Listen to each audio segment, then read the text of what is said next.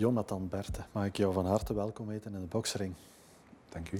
Founder bij RoboVision. Uh, verkozen tot scale-up van het jaar in 2020 en in 2019 AI G-engineer uh, verkozen. Stevig traject dat je hebt afgelegd. Hè?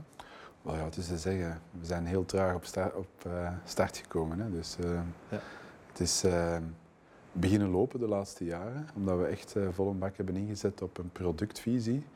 En dat is wel wat de gamechanger uh, geweest is in, in mijn business traject. Ja. Van uh, dat consultancy, ja, van dat toch weg te duwen en echt voor een product te gaan. Ja. Even terug naar, naar het, het hele begin. Hè. Je bent afgestudeerd als ingenieur aan de UGent. Ja. Hoe ben je eigenlijk in, in die richting gerold? Was dat eigenlijk al een gezonde goesting van, van aan? Wel, ja, dat is eh, een goede vraag. Ehm, ik was eigenlijk echt geïnteresseerd in ja, wie dat we waren en, en bewustzijn. Dus ik kom van heel ver. En uh, ik had een aantal van die interessante boeken gelezen in mijn puberteit over ja, wat het de geest eigenlijk is. Shadows of the Mind, Roger Penrose en uh, Gödel Bach, wat dat uiteindelijk een grondwerk van de AI gebleken is achteraf. En ehm, ja, dan ik eigenlijk letterlijk dat boekje beginnen lezen van die curricula aan de universiteiten. En ik vond mijn ding zo niet. En ik zat daar zo op mijn 18, van wat moet ik nu eigenlijk doen? Aan mijn leraar geschiedenis had ik gezegd uh, dat ik filosofie ging studeren. Um, ja, mijn moeder wou per se dat ik ingenieur studeerde. En ik had zoiets van, ja, wat zal het worden? En ik zat nog altijd met dat bazaal gedacht, als er ooit zo een brain-computer interface zou komen, dan wil ik daar iets mee te maken hebben. Dus ik moet iets doen met intelligentie en, en met algoritmiek. En uh, ik beginnen grasduinen in die boekjes van de KU Leuven, de Universiteit Gent. En eigenlijk was mijn benchmark vooral, waar kan ik het meeste keuzevakken vinden om zelf zo die laatste jaren samen te stellen. En dat was eigenlijk een richting die ja, betrekkelijk onbekend was. Ik kom zelf van de Jesuiten van Antwerpen en al die Jesuiten gingen en masse naar Leuven studeren. Zo'n beetje de katholieke zeil uh, respecterend. En ik had zoiets van, nee, ik wil hier uit die maalstroom en ik ga ja, iets doen dat, dat niet iedereen doet. En dan ja, was het eigenlijk puurlijke hier natuurkunde. De twee laatste jaren kunnen volledig zelf samenstellen. En ik dacht, ja, tegen die tijd zal er misschien al wat veranderd zijn. En dat was ook zo. Dat was echt letterlijk toen dat ik dan uh, in het voorlaatste jaar, het vierde jaar, uh, op Erasmus ging. Dat was eigenlijk geen Erasmus, want dat was uh, met Zwitserland en dat bestond toen niet. Maar ze, ze hadden dat zo'n beetje nagebouwd. We waren van de eerste generaties daar. En uh, ja, dat was de Eidgenössische Technische Hogeschool. Dat was ja, iets, het MIT van Europa. Ik had, ik had dat van een of andere broer van een vriend gehoord dat dat de beste universiteit van Europa was voor ingenieurs. En die nu zo VP uh, television is bij Apple, een very high up scale. Dus blijkbaar was dat een goede keuze. En ja, ik ben daar in 1999 uh, verzeild geraakt en met een heel open vizier beginnen rondkijken. En er werd dan toen net uh, een nieuw instituut opgericht. Hij zo ergens naast een bos, dat was zo niet in, niet in het hoofdgebouw, maar ergens naast een bos, Irgel. En dat was een instituut, Auduvast, dat was opgericht met 900 miljoen Zwitserse franken toen. Dus dat zal ongeveer iets van 600, 700 miljoen uh, euro geweest zijn. Maar dat was verschrikkelijk veel geld. En dat instituut, dat heette het Instituut voor Neuroinformatica.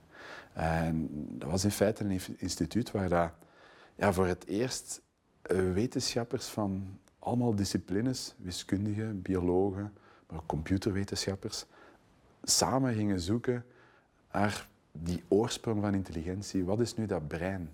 En uh, ze hadden die van overal weggeplukt eigenlijk, van, van Caltech, van, uh, van MIT. Dus ik zat daar eigenlijk met een, een, generatie van proffen die bijzonder blij was dat ze plots heel veel meer loon kregen. En ze kregen al veel loon, want daar worden ze goed betaald.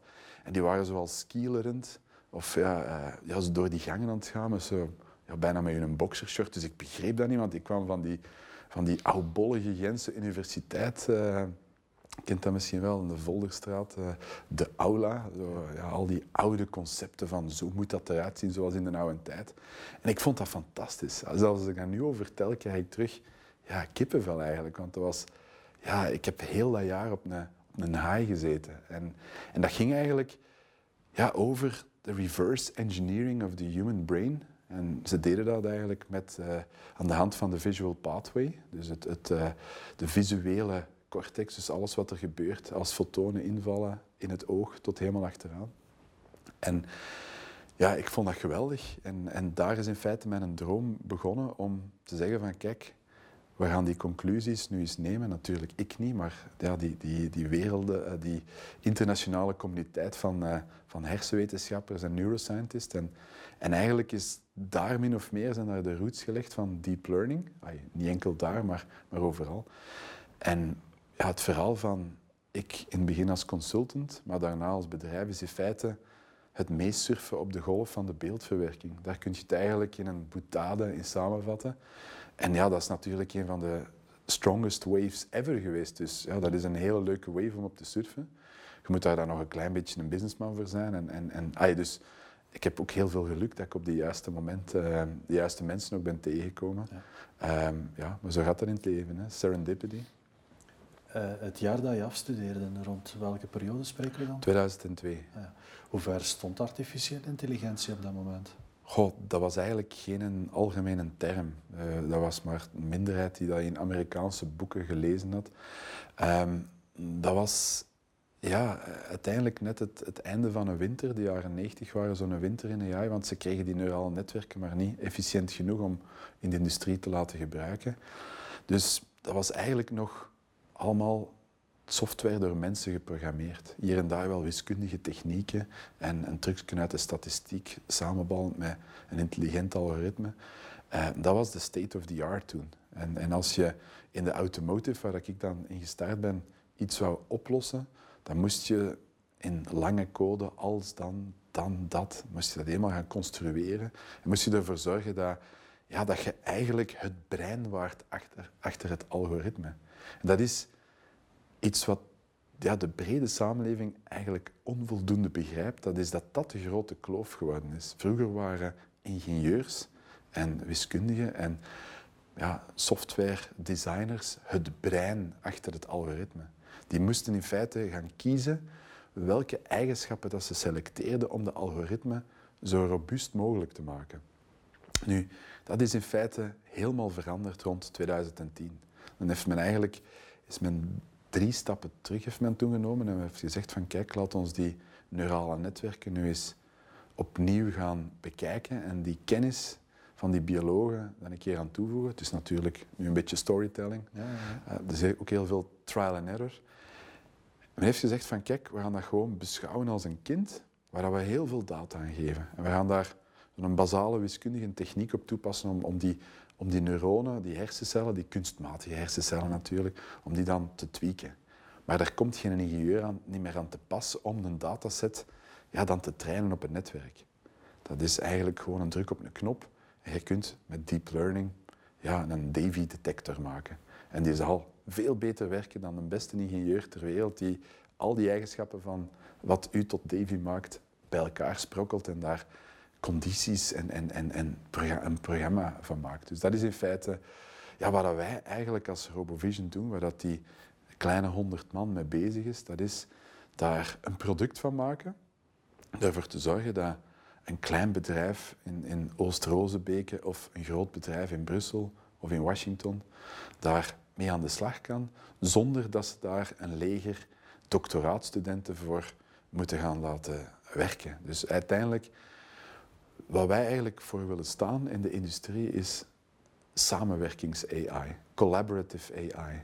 Wij willen er eigenlijk voor zorgen dat een operator, die misschien vroeger zelf bepaalde operaties naast een transport moet doen, dat hij dan nu eigenlijk ja, met een heel basale opleiding op een scherm voorbeeldjes kan geven. Daar, daar, daar moet de robot dat plantje oppakken. En op die manier ja, zelf AI kan gaan trainen zonder dat hem eigenlijk ooit een letter heeft geprogrammeerd. Als ik het goed begrijp, hebben wij de computers geleerd, maar zijn de computers ons nu aan het leren op dit moment? Um, ja, je hebt mij in het begin gevraagd van het niet te moeilijk te maken, hè, dus ik zal het uh, simpel houden. Um, laat ons zeggen dat de computerhardware, waar dat vooral op wordt ingezet vandaag de dag, hardware is die meer getweakt en getuned is om neurale netwerken te maken dan om die lineaire code van een slimme kerel of, vrouw die dat dan eigenlijk handmatig heeft opgesteld. Dus wil eigenlijk zeggen dat ja, die, die namaakbreinen ja, in sommige gevallen, in sommige niches, al slimmer aan het worden zijn dan ons. En dan heb ik het over heel specifieke taken, uh, van herken dat en probeer in die hooibergen naal te vinden. Dat gaan ze beter kunnen dan ons. Maar wat ze natuurlijk nog niet hebben, is dat overzicht, dat, ja, die intuïtie, dat, dat gezond boerenverstand. Ja. Een computer kan detecteren dat er, of een neuraal netwerk kan detecteren dat er hier een olifant in de ruimte staat. Maar hij zal dat niet vreemd vinden. Hij zal dat gewoon constateren. Wij gaan zeggen van, tja, een olifant, dat is hier niet inheems. Ja, wat doet hij hier? Is hij uit de zoo vertrokken? Of, ay, dat is eigenlijk het verschil zoals we het vandaag de dag nog, nog zien. Ja, het empathisch vermogen uh, is er niet aan, aan, besteed. Ja, maar dat is een heel filosofische discussie, daar gaan we ook niet houden. Super. Um, AI, ik, ik, wil er verder nog eens over, over duiken. Eh, mensen horen en zien alle termen passeren deze dagen. Maar, maar wat is nu de effectieve invloed hè, op ons leven? Want onbewust is het er, hè, rondom ons, eh, zonder dat veel mensen het beseffen. Velen zeggen wel, ja, maar het is te ver gegrepen voor mij, artificiële intelligentie. Ik hoef het niet, het is misschien nog wat, wat te vroeg. Maar uiteindelijk is het er veel meer aanwezig deze dagen dan dat wij zelf denken. Absoluut, absoluut. En, en overal. Hè. In de beleggingswereld, in de elektriciteitswereld, in de nutsvoorzieningenwereld. Overal zijn teams bezig met proof of concepts op te schalen en ervoor te zorgen dat dat ingebed zit. Dat rekken aangevuld worden door AI-systemen. En ik bedoel dat niet manueel, niet met robots, maar dat er eigenlijk een, een, soort van predictie gemaakt wordt van morgen gaat het heel warm worden. We gaan wat meer groenten en fruit in de rekken leggen, want mensen gaan misschien op een barbecue zaterdagavond een salade willen maken en niet zo zwaar eten en zo. Dus, dus al die zaken die komen oog, oogluikend echt in ons leven terecht en die zorgen ervoor ja, dat alles vooral efficiënter uh, werkt. Want dat wordt soms een keer vergeten. Hè? waarom hebben we dat nodig? Ja? We zijn met alsmaar meer mensen het moet ook efficiënter. Het, het, moet, een, een, vliegtuig moet minder verbruiken. En een tomatenplant mag geen tomaten voortbrengen die uiteindelijk liggen te rotten in een of andere ja, hangaar, omdat ze niet op tijd in de supermarkt geraken. Dus al die waardeketens, al die systemen moeten meer naadloos op elkaar aangesloten kunnen worden. En daar hebben we ja, heel slimme systemen voor nodig. Als ik het uh, zie bij, bij, jullie in het bedrijf Robovision, jullie, jullie zitten op heel wat, wat vakgebieden uh, te werken. Hè. Het gaat heel breed, hè, van healthcare, security, agricultuur, uh, voeding, maar ook in steden. Hè. Door ja. die toepassingen. Ja, maar het gaat eigenlijk altijd over visuele toepassingen. Dat wil zeggen dat het ofwel foto's of videomateriaal zijn die wij, waar dat we patronen in gaan herkennen, waar dat we entiteiten in gaan herkennen. En, en dat is in feite de, hetgeen dat altijd terugkomt. Dus vaak krijgen we die commentaar van you're all over the place. Wat is nu eigenlijk het product? Maar het gaat in feite om ja, visuele informatie, om die dan te annoteren, wat een moeilijke term is om aan te geven dat je voorbeeldjes moet geven voor een AI-systeem. En waarbij dan aan de hand van die voorbeeldjes dat netwerk van namaak hersencellen eigenlijk getraind wordt. Dat al die gewichtjes op de juiste hoogte komen, zodanig dat dat netwerk die, dat patroon heel accuraat gaan gaan detecteren. Ja. Als jullie bij nieuwe klanten terechtkomen, eh, is er dan, zo zou ik denken, een zekere argwaan van jullie planten hier een systeem neer met camera's, er wordt, wordt op toegekeken of, of staan bedrijven daar echt voor open? Goh, dat is een, uh, dat is een complex gegeven. In sommige bedrijven is dat met open armen en in andere bedrijven is dat, ja, bedoel, het is, het is heel divers. Het hangt er een beetje van af hoe dat je ook omgaat met de privacy van de mens natuurlijk. Hè. Als je in een bedrijf toekomt en je kondigt aan, ja, we gaan jullie tracken en we gaan zien hoe vaak dat jullie pauzeren. Ja. Dan zo weinig kans op succes. Maar dat had je zelf ook al kunnen vermoeden. Als je in een andere situatie een gevaarlijk product of, of, of ja, de werknemers of het team beschermt tegen onheil, ja, dan, is dat, dan zullen ze jou met open armen ontvangen. Dus het hangt er echt vanaf. Ehm, ja, er zijn verschillende dingen. Hè. Uh, er is de werkgelegenheid. Als je komt met een systeem dat de werkgelegenheid ehm, ja, in gevaar brengt in een bepaald ecosysteem, ja, dan gaan de mensen die op dat moment die job doen, u niet graag zien komen. Ja, ik kan daar heel veel over debatteren en filosoferen, maar dat is eigenlijk gewoon een, een wiskundig feit. Hè. Ja, absoluut. Covid, hè? wat heeft dat bij jullie teweeggebracht? Oh, dat was toch echt wel een shock. Um, die eerste weken, ik herinner me nog die berichten uit Bergamo en, en dat Noord-Italië in lockdown ging. En toen is het heel snel gegaan. De mensen die technisch inzicht hadden en die wisten wat exponentiële curves hadden zij. Ik weet nog dat ik van die discussies op Facebook in, in februari en maart gevoerd heb, die, ja, waar dat mensen zo in, in, in een videovlog zo eigenlijk allemaal lineair waren aan het redeneren en die wisten dat ze eigenlijk op een exponentiële curve zaten. Dus op een gegeven moment ja, was plots iedereen thuis en, ja, en dat is als bedrijfsleider, als bedrijfsowner eigenlijk in mijn geval wel even slikken. Want je zit, komt daar op, in een leeg gebouw binnen en ja, je weet dat er elke maand de factuur betaald moet worden en, je hoopt dat het allemaal goed komt. En ja, uiteindelijk, als je dan vraagt van wat is de crux geweest, dan is dat toch wel ja, teamspirit en vertrouwen. Uiteindelijk, ja, je, eh, je moet er gewoon van uitgaan dat je echt ja, de, een sterk team uitbouwt en op basis van vertrouwen mensen een mandaat geeft om ergens voor te gaan. Ja. Dus het heeft mij als persoon ook zelf verder, uh, verder gebracht in de zin dat ik, ja, als je kijkt naar op psychologisch vlak naar mijn carrière, dan was ik in het begin heel erg een controlefreak. En wou ik liever alles zelf doen, waardoor dat mijn bedrijf natuurlijk nooit kon groeien. En ja, naarmate dat je talent aan boord haalt en dat je ouder wordt, dan uh, ga je meer uh, ja, soms het licht zien. Hè? Ja. We zijn nu bijna een jaar verder in heel die COVID-crisis. Hebben jullie daar een, een stuk kunnen aan bijdragen of hebben jullie daar de echte gevolgen van gedragen? We hebben heel vroeg, ik herinner me nog dat die lockdown op de 13e maart was. En ik was, uh, de 14e maart was ik met mijn maat in de medische wereld, Erik Ransgaard, al aan het bellen van wat kunnen we hier doen.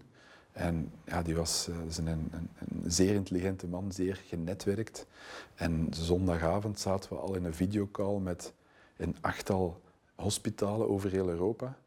En ik denk dat in die week uh, ja, wij al onze, onze grote partners, Microsoft, Google, hadden gecontacteerd. En ja, wij hadden eigenlijk een van de eerste echte grote consortia ja, om de COVID-crisis op een welbepaald aspect, zijn de, het uh, evalueren van de longen, de long-CT-scans, ehm, eigenlijk te gaan, uh, ja, om daar ja, mee te helpen. En dan hebben we samen met een Spaans bedrijf, Quibim, eigenlijk een, uh, een soort van ja, project opgezet, een, een, een, onderzoeksproject, een wetenschappelijk onderzoeksproject, uh, geleid door het Nederlands Kankerinstituut, waarbij dat we die data van uh, ja, een, een, dikke twintigtal hospitalen hebben kunnen gebruiken en waar we eigenlijk ons principe van RoboVision, deep learning en, en een no-code omgeving, dus eigenlijk van geannoteerde beelden naar intelligentie gaan, hebben kunnen toepassen. Dat is goed gelukt. Ik denk dat uh, de radioloog die het verste zat, die zat in Sydney. Uh, dus een heel andere tijdzone, maar ja, uiteindelijk heeft iedereen daar op die 3D-scans van die longen, heel spectaculair om te zien, um, ja, zijn waarheid kunnen annoteren en al die waarheden tezamen, al die intelligentie van die verschillende radiologen, ja, die heeft uh, gezorgd dat we een, een heel performant systeem hebben kunnen bouwen met Quibim om te detecteren of, uh, ja, of iemand corona heeft. Ja onwaarschijnlijk eigenlijk dat, dat een bedrijf dat in, in Gent gevestigd heeft, zoveel tentakels heeft wereldwijd. Hè. Wat houdt jullie in Vlaanderen? Oh, wij zitten op zich fysiek in Vlaanderen, maar uh, onze belangrijkste klanten zitten aan de andere kant van de wereld. Hè. In Tokio, in, uh, in Taiwan, uh, in Amerika. Ja, wij, wij, zitten overal. Vlaanderen is, is heel goed voor ons geweest en nog altijd goed. Een, um, ja, we hebben allen een, een, een, toch wel bovengemiddelde opleiding genoten in heel ons curriculum. Um, en ja, dat, dat, dat leidt ertoe, ook het feit dat er een, een, goede gezondheidszorg is, dat de levenskwaliteit, als je dat vergelijkt met, met Amerika, is hier bijzonder hoog. Hè? Ik bedoel, wij moeten hier geen verplichte levensverzekeringen nemen en, en, en beseffen dat als onze job kwijt is, dat onze gezondheid er ook voor een deel aan is. Dat hebben wij allemaal niet. Dus, dus we zitten hier echt goed, maar natuurlijk is de wereld de klant. Hè. Niet een of ander Vlaams bedrijf. Er zijn Vlaamse bedrijven die klant zijn. Maar wij beschouwen Vlaanderen, België, de Benelux meer als ons labo. Uh, en daarna kunnen we in de wereld opschalen. Hè. Zoals dat wij in de horticulture gedaan hebben met de plantjes. Met die robots die ja, toch wel van in Japan tot in Australië, van in Brazilië tot in Canada, Californië, die overal aan het draaien zijn. Hè. Ja. Eh, goed dat je dat aanhaalt. Um, ehm, AI kan, kan iets voor natuur en mens betekenen, maar dan ook in de hele goede zin. Van, uh, niet alleen controleren en vastleggen, maar kan echt wel, zoals je aangeeft, uh, de natuur een stuk helpen. Hè. Ja, alhoewel dat natuurlijk in de ene case al wat meer is dan de andere. Hè. Als we kijken naar voeding, het plukken van tomaten, het kijken of ze rijp zijn, ja, naarmate dat je processen veel beter gaat opmeten, kan je ze ook veel beter op elkaar afstemmen.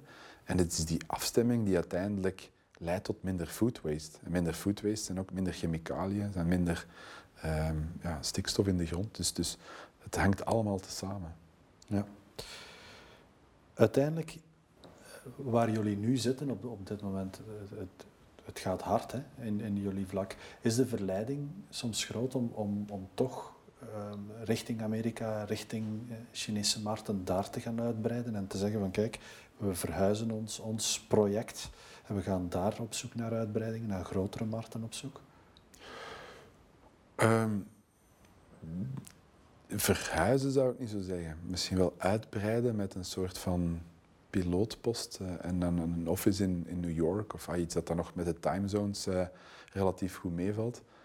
Um, dus ik zou het, ik zou het wel Europa-based willen houden. Ik vind dat we hier goede wetgeving hebben. GDPR was moeilijk, maar is voor de, meeste bedrijven ja, nu gewoon een gegeven. En het, het, het uh, baat ons allemaal. En vooral onze kinderen, die natuurlijk veel meer data aan het lekken zijn dan wij ooit gelekt hebben.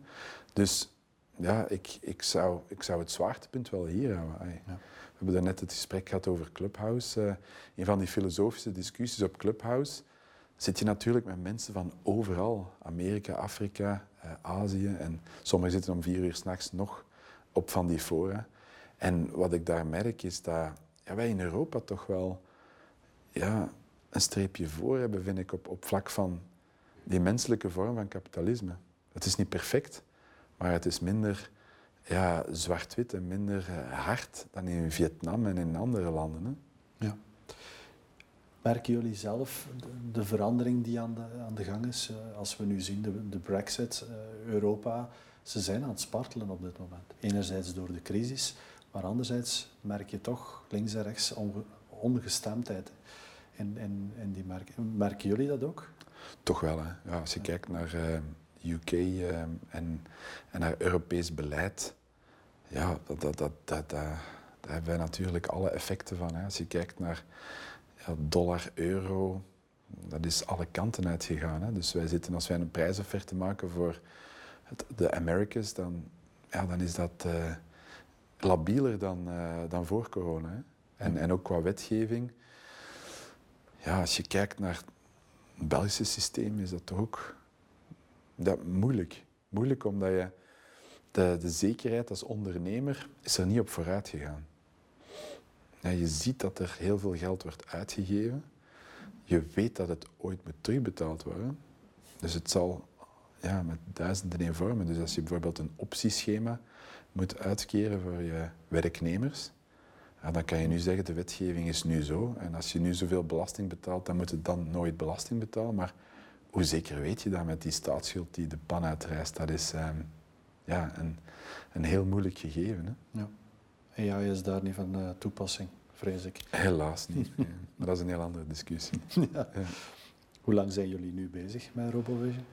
Wel, eh, dat is een, uh, een vraag die ik altijd antwoord met een uh, soort van mijn businessplan. Zijnde een product. Dat is in 2013 gegroeid. Daarvoor was ik een consultant met een entourage van mensen die ook voor mij werkten. Nu en dan is op loondienst, anders uh, via factuur. Dus ik ben eigenlijk, uh, vind ik zelf met RoboVision, echt begonnen in 2013. En daarvoor was het eigenlijk rondkijken en overleven. Ja. Als je nu kijkt, waar zie je jezelf tussen de en vijf jaar staan in je bedrijf? Met het bedrijf ja, toch wel als een referentie in sommige niche-markten. Um, ja, toch impactvol. In de zin dat we ja, hebben bijgedragen aan het efficiënter zijn van een ecosysteem van de levenskwaliteit van de mensen die daarmee betrokken zijn. Als mens ja, denk ik dat ik in een stadium verder ja, slimme teams wil starten en, en meer incubatorachtige zaken zou willen leiden. Dus uh, een soort van seeding-functie. Ideeën, mensen met ideeën bij elkaar brengen, de interface. Uh, ik denk als het bedrijf nog ja, zou verdubbelen of verdrievoudigen, waar dat toch in ja, de lijn ligt als we ons huiswerk goed doen, ja, dat we daar een, uh, dat ik als, CEO moet beseffen dat er voor elke fase een, een bepaald talent is. Ja ook voor jezelf. Je gaf het zelf aan. Waar ligt die, die rol? Waar zie jij jezelf verder in de toekomst? Eh, die rol? Je zegt inzetten op, op mens uh, daar rond. Heb je er zelf nog een, een, een plan over? Ja, ik ben iemand die vanuit de dagelijkse praktijk ook nadenkt over nieuwe services en producten. Als ik in de supermarkt sta dan, en ik sta daar ja, vijf of tien minuten te wachten met een volle kar op zaterdagochtend, ja, dan denk ik van, hoe kunnen we dat hier verbeteren? Als ik mijn zoon of dochters afzet aan de school, dan denk ik van, of als ik kijk wat voor huiswerk dat die hebben, of, of, of hoe gefrustreerd dat die zijn over bepaalde zaken, dan denk ik van, hoe kunnen we dat herbekijken? Ik ben van nature een, uh, een disruptor, iemand die ja, eh, geen genoegen neemt met de status quo en die vooral wil kijken naar de horizon de vlaggenstok wil bepalen. Het nog niet zal hebben als oplossing, maar toch wel de mensen zal weten te engageren om samen naar die vlaggenstok te evolueren en die wereld te verbeteren. Klinkt heel melig, maar ja, ik moet eerlijk zijn, dat is mijn driver. Goh, melig, ik denk het niet. Als je ziet welke sprongen die we nu gemaakt hebben van sinds COVID, vooral digitaal dan zijn er sprongen gekomen. Hoe gek kan het nog worden hè, voor ons? in ons bestaan op dit moment. Ja, nog veel gekker natuurlijk. Hè. Als je kijkt uh, naar die Braziliaanse en uh, Engelse varianten en zo. Ay, ik denk dat we er nog niet te gauw echt volledig vanaf gaan zijn. Wat dat leidt tot ja, meer een remote economy. Hè. Delivery en, en alles van digitale services, remote work. Dus ja, professionaliseren, dat trekt dan nog wat door. En, en, en het is echt een wereld waarin dat VR ja, plots wel uh, een use case heeft. Hè. En, en waar dat we wel eigenlijk uh, de tooling echt nodig hebben en dat het geen, geen gadget meer is. Hè. Ja. We hebben het met, met, een aantal gasten hier al gehad in de boxring over, over die slingerbeweging. Hè. Van, van, sommigen geloven van ja, na dit wordt het wel terug een stuk zoals het was. Anderen zeggen nee, het gaat er helemaal anders uitzien. Hoe sta je er zelf tegenover? Ja, ik geloof ook wel dat, dat, het, eh, dat de slingerbeweging er zal zijn. Ik denk dat psychologisch de mens eigenlijk hunkert naar wat dat die gewoon was. En daarmee ook de driver is van een slingerbeweging. Ik denk dat u en ik, als we elkaar tegenkomen op een zonnige avond in, eh, zaterdagavond in, in de late lente, dat we graag samen een pint gaan drinken. En dat we niet via een Zoom die pint uh, gaan drinken. Dus wat dat betreft ben ik er ook wel voorstander van dat er bepaalde pre-corona aspecten vol een bak terugkomen. Maar ja, ik denk dat heel wat bedrijven plots en heel wat uitvinders beseffen dat er heel wat producten zijn die, ja, die heel erg interessant zouden kunnen zijn en die noodzakelijk zijn. Dus ik denk dat er wel een portfolio van producten komt ja, die, die potentieel een nieuwe normaal gaan veroorzaken. Um, ik kan dat nu niet zo top 10 die producten, maar ja, we zitten wel in een, disruptief, disruptieve fase van de mensheid. Hè? Ja. Het gebied massa-evenementen wordt nu heel erg naar gekeken van ja, hoe gaan we dit hier terug vernieuwen. Zie je daar een, een gigantische veranderingen? Ja, die immersive experience wordt enorm belangrijk. Hè? Ehm, je ziet dat nu al met uh, uh, kinderen, uh, game environments zoals Roblox en zo. Dat is is fantastisch hè, hoe dat, dat gecreëerd is. Dat is een iteratie verder dan Minecraft.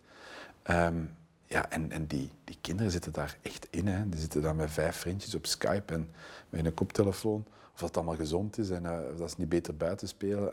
Allicht wel, maar als het dan toch sneeuwt of min vijf is buiten, ja, dan zie je toch waar dat die toekomst naartoe neigt. Hè. Ik bedoel, uh, het is uh, heel erg democratisch allemaal geworden. Hè. Het is eigenlijk freemium. Uh, iedereen kan het gratis gebruiken. Als je wat meer wilt, moet je bijbetalen. Ja. Een tablet, de goedkoopste, kost een dikke 100 euro. Dus ja, het is in, in handbereik van iedereen. Dus ja, ik ben wel blij met die democratisering ja, ik van technologie zelf thuis ook. De, de onderhandelingen naar V-Bucks zijn nog nooit zo groot geweest ja, ja, als met deze dagen. En toch stellen wij ons als ouder de vraag van waar gaat dit naartoe? Wordt dit voor hun hun nieuwe wereld, hè, waar zij gewoon in hun cocon um, verder uitbreiden? Of, of, uh, Ik geloof dat heel sterk. En ik had daarna mijn, ervoor mijn redenering ook niet afgemaakt.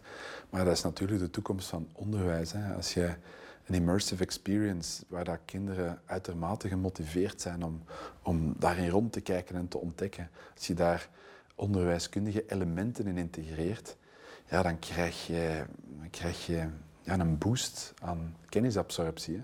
Iemand die enthousiast is, die wil, die gaat gemakkelijker kennis absorberen. Ehm, die weerstand in de klas, ik denk dat die nog gegroeid is met corona. Omdat ja, heel veel van die ouders die denken van ja, er komt is corona, een uurtje langer op de tablet. Maar dat leidt dat die klasruimte voor die zesjarigen nog saaier geworden is. Begrijp je? In verhouding. En dat is, denk ik, ja, iets waar, waar we toch wel meer snelheid in moeten nemen. Uh, meer piloottrajecten moeten gaan doen om, om, ja, om, om... Ik zeg niet dat iedereen plots in een Roblox-klas moet gaan zitten, maar om daar toch ja, stappen in te nemen om te zeggen van laat ons daar toch eens ja, naar kijken, creatief mee omgaan en zien hoe dat we bijvoorbeeld in een klasruimte is naar een populaire vlogger kunnen kijken en zeggen van kijk, gaan we alle moeilijke woorden die we niet begrepen hebben, gaan we eens op een lijstje zetten en kunnen we die goed schrijven en begrijpen die. Begrijp je dat, dat soort van integratie van, van de leefwereld van kinderen in een klasomgeving, zodanig ze ja, iets liever naar school willen gaan? Ja. De, en, en moeilijke vraag, ik heb het aan nogal mensen gesteld. Vind jij dat technologie uh, het, het schoolsysteem aan het voorbijhollen is? Absoluut, ja. ja ik denk echt dat... Ja, ik vergelijk het bijvoorbeeld met de terreuraanslagen van 2015. Ja, België heeft uh, jarenlang geïnvesteerd in een high-tech netwerk. Astrid, miljoenen zijn erin gegaan. Uiteindelijk hebben al die politiediensten via WhatsApp met elkaar gecommuniceerd.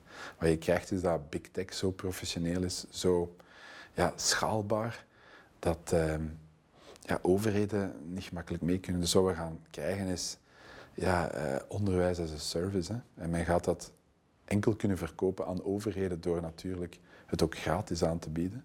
Maar er zal wel een verdienmodule achter zitten. Ehm, en we zullen dat wel zien. En in de begintijd van de zoekmachines begreep ook niet iedereen waarom Google plots zonder reclame zoekfunctie kon aanbieden. We zullen dat met onderwijs ook krijgen. En uiteindelijk zal die factuur door ons allen wel betaald gaan zijn. Die mensen gaan er niet armer door worden die die service gaan aanbieden. Ja, gaan we naar het model Aziatische markt, waar je dan nu al zit. Hè. Daar heb je de basisschool, maar buiten die uren volgen die kinderen veel meer les dan dan ze op school volgen. Hè. Ja, maar dat vind ik toch ook... ik kan hier nu zo enthousiast ja knikken en zeggen, ja, cool en dit en dat.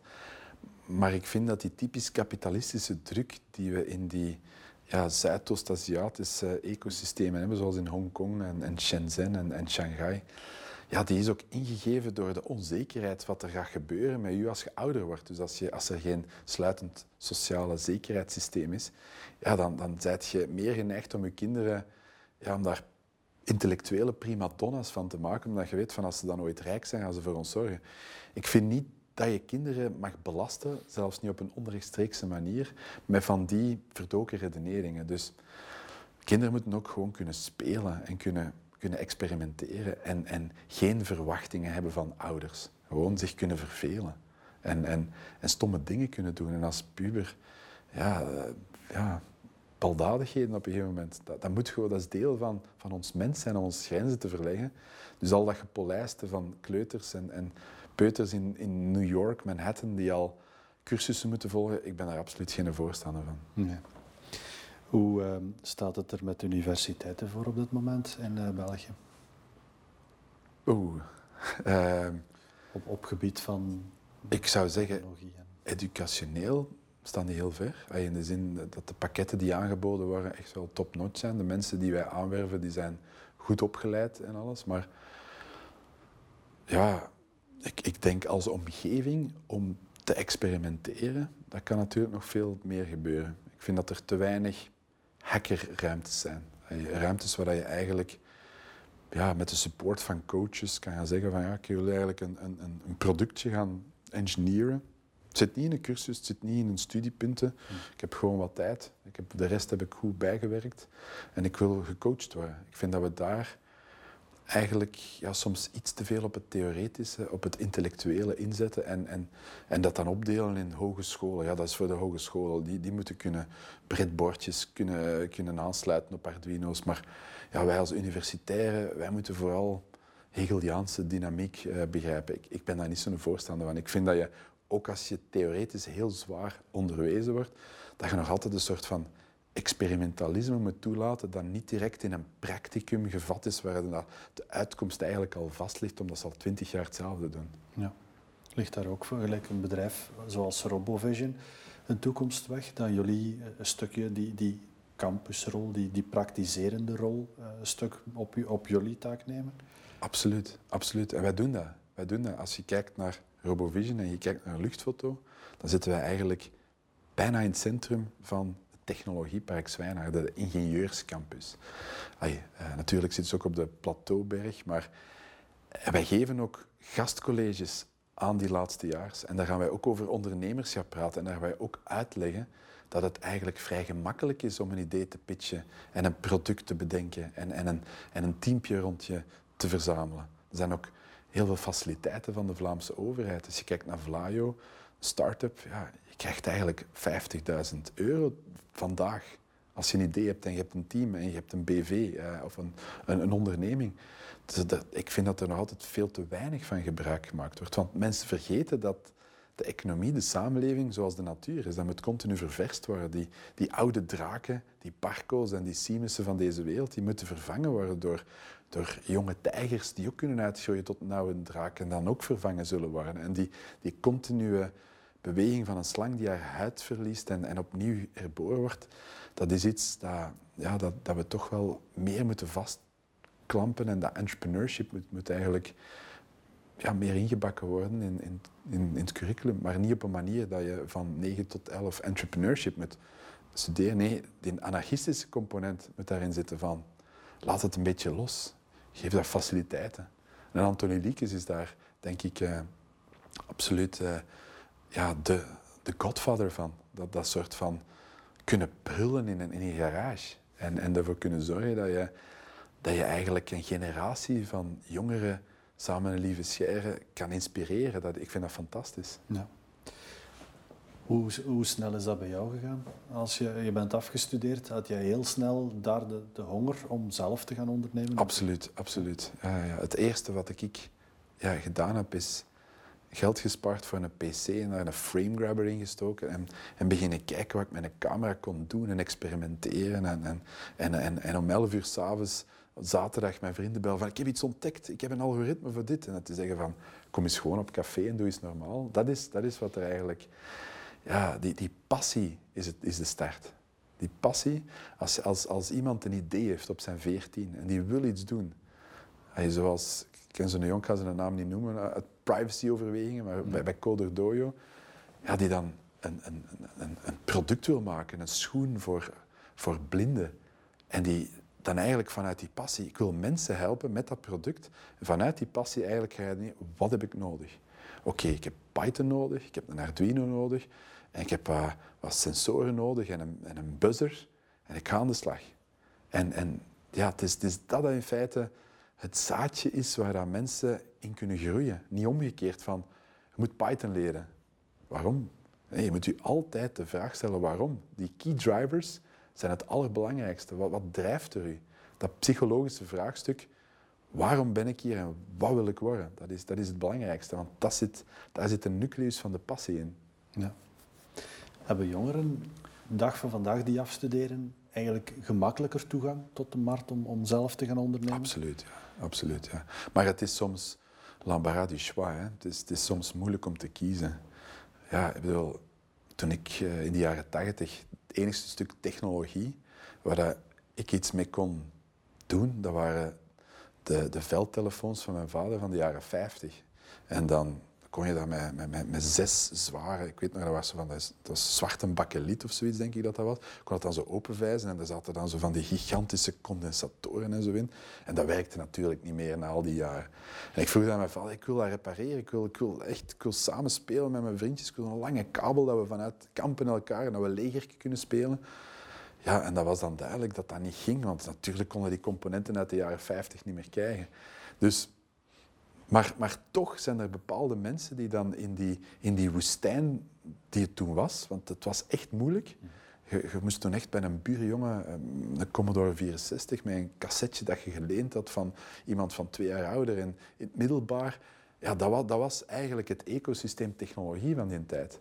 Maar toch zijn daar ja, de genieën van, van onze generatie uitgekomen, omdat die in die woestijn van mogelijkheden toch op zoek gegaan zijn en gevonden hebben. Als je kijkt naar de voorloper van het internet, ja, de BBS-cultuur, Benjamin Schrauwen van Octon, Gens bedrijf, ja, die, die uh, had dan van een broer van een vriend gehoord dat er iets was zoals waar je met een modem op kon inloggen. En die vader had gezegd, ja, kom maar een modem. En dan, dan zijn die communities beginnen komen. En, en, en dat waren ook programmer communities. Toen was dat assembler. Gasten van, en meisjes van van 12 jaar, die MOF AX, BX. Ja, Assembler is totaal onleesbaar. Ja, die, dat, is, dat is passie. Dat is passie. Om uiteindelijk zo een cirkeltje op een scherm te krijgen dat dan heel snel kan draaien. Ja, inderdaad. Maar nu is hij wel ondernemer en nu hij is hij bezig met een miljardenbedrijf uit te werken. Als je een dag van vandaag afstudeert, hoe, hoe groot uh, is... Uh, want we, we, merken bij veel jongeren nu die keuzestress wat je al aangaf, van ja, wat, moet ik gaan doen, maar ook de angsten, want uiteindelijk studeren er nu binnenkort heel pak af, midden in een van de zwaarste crisissen. Wat zou jij geven als advies? Van zet toch door en, en ga voor dat ondernemerschap, of, of, wacht wat af en ga in bedrijven kijken? Goed, dat is een moeilijke. Uh, het is natuurlijk geen gemakkelijke tijd, hè. Want uh, als je als start-up nu begint, ja, grote bedrijven gaan niet, niet meteen een product van je kopen. Zij, zij ervaren die, die, internationale instabiliteit ook als als ik dat van u koop en ga over kop, wat heb ik dan? Dus, dus dat zit er natuurlijk in. Maar ja, dat neemt niet weg dat je ook met entrepreneurial dreams kunt aansluiten bij start-up scale-ups zoals ons en dat wij weten dat dat uiteindelijk je plan zal worden en, en dat ergens inbouwen in je curriculum. Dus wij, ja, wij weten van sommige mensen bij ons dat, dat het echte entrepreneurs zijn. En, en, en vaak ja, worden ze dan aandeelhouder in het geval van een CTO. Dus, dus het, uh, het is ook niet wit-zwart. Het, het, uh, het is ook deel zijn van een ecosysteem. Een beetje de kat uit de boom kijken en dan zelf beginnen. Hè. Ja. Heel het verhaal uh, dat we nu mogen van, van jou horen. Hè is het een, een verhaal met vallen en opstaan voor jou geweest? Absoluut. We zitten nu in een boksring. Absoluut, ja, ja. Ja, ja, ja. tuurlijk. Absoluut. En nog steeds. Hè. Het is uh, wel minder de laatste jaar. Ik ben uh, absoluut minder gestresseerd. Ik heb mijn grijze aren al verworven. Maar uh, ja, in het begin was dat, ja, was dat zwaar op de bek gaan. Is het een beetje zoals in een boksring stappen op die moment? Ja, echt wel. Echt wel. Ja, maar het is, het is wel echt hard. I saw rock bottom, Davy. Dat is wel zeker. Ik kan dat beter geloven dan dat je het zegt. Mag ik jou van harte succes wensen met de verdere carrière en jou bedanken voor dit gesprek. Dankjewel. Ik vond het een heel leuk gesprek. Eh, ik hoop dat de luisteraar er ook iets aan heeft. Of kijker is in dit geval. Dat hopen we even. okay. The Box Ring. Big on small talks.